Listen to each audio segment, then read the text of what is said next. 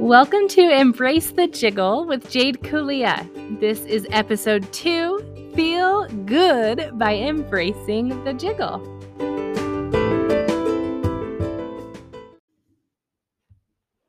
Oh, aloha, my beautiful friends. I am so thankful you're here.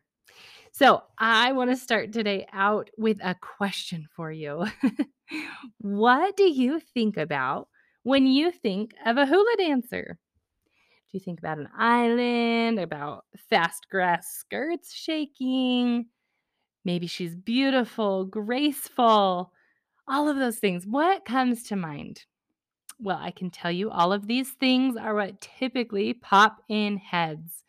And of course, for me, it also involves happy memories. So, if you listen to the last episode, you know how I went a time without really dancing, other than a little bit here and there. Um, about eight years, actually. And in that time, I had my fair share of perinatal and postpartum depression. As I experienced this new world of learning about mental health and experiencing the ups and downs, or rather, as I like to call it, jiggle of it all, I had an amazing aha moment.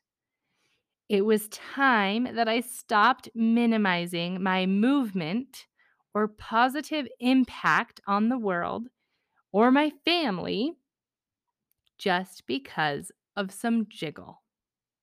Have you ever done that? You see, it was right after I had gained weight after getting married and having kids, and the jiggle of my body, my unhappiness with my physical body just took over, which is ridiculous. And you're going to keep learning why. Why now? That is so ridiculous. And you're going to learn how to move away from that ugly space. So, you see, I grew up dancing and I knew that movement in Tahitian, which is that fast hip shaking, Polynesian dancing was a really good thing, right? I mean, we're just shaking. Like that's what our body is doing. And that was the goal.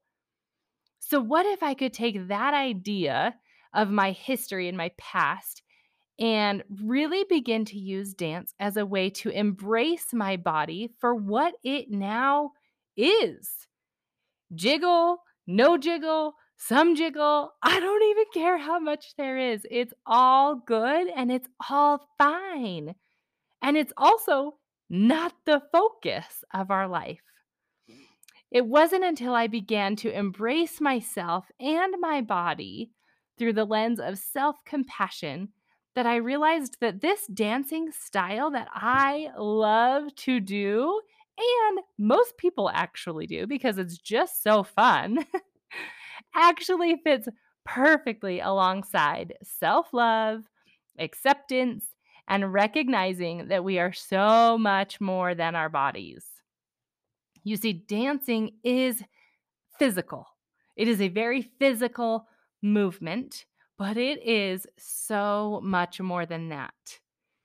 Dancing is expressive. That's what comes to my mind for me. It is expressive. I can use dancing to move my body and how I'm feeling. It is healing, it is joyful. Dancing can be emotional, it can be fun, it can be creative, it can be so many things. Now, I do want to make just a little point of reference that while I talk a lot about dance, you do not have to be a dancer to come and hang out here. okay? Please, please know that maybe you love dancing um you know professionally or whatever like you're an, you're an amazing dancer. Maybe you only love to dance in your kitchen. Maybe you only dance in the shower where nobody can see you. I don't even care. Know that you do not have to be some fancy pantsy dancer to come hang out here. Um, i simply teach classes focused on hula and tahitian um, and meditation to women and girls so that they can enjoy fun movement followed by a really peaceful, self reflective meditation. So that's why you will continue to hear me talk about it. But please remember, you do not have to be a mega dancer to learn these beautiful lessons of, of self compassion and body acceptance. Okay, so why did I start teaching women how to hula and move their hips? Because I want you to understand that your body is beautiful and it is also nowhere near the most amazing thing about you. It's time to stop restricting it, hating it, and frankly, focusing on it and start to enjoy the movement of your body simply because you have one. My favorite form of fun movement, of course, is Polynesian dancing. There's a lot of good things, but that is what I love. There is something about the grace and strength that it takes. I love a good balanced anything. so, this to me is a beautiful balance of all the good things. Plus, in my classes, we have to work on getting out of our heads and into our bodies to work towards really feeling what we are doing rather than thinking about what we are doing. Again, out of your head, into your body. Now, the beautiful thing is that you don't have to be, again, that super dancer in order to understand this balance of grace and strength soft and strong, smooth and sharp. If you have an open mind and are willing to embrace the jiggle, physical, emotional, situational, whatever it is, then you are capable of feeling better. Being proud of your movement no matter your size and stop thinking so much about how you look and spend so much more time recognizing how good you can feel. So, this is for everyone. I I do classes here in Utah for women and girls and it is so much fun.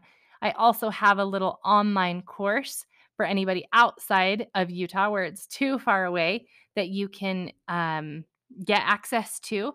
And I'll put the link to that in the show notes.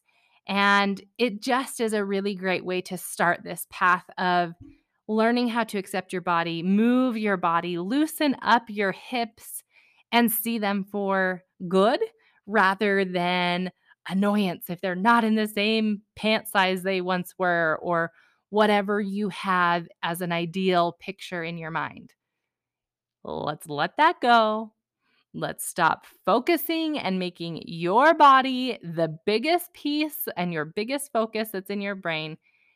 It just doesn't need to be that way. And I'm going to show you how to move past that. Thank you so much for listening and letting me spend some time with you today. Remember, it is most important that you embrace your own journey of self compassion, self reflection, and self kindness as you learn to embrace the jiggle and become the best version of you. Aloha. I will talk to you soon.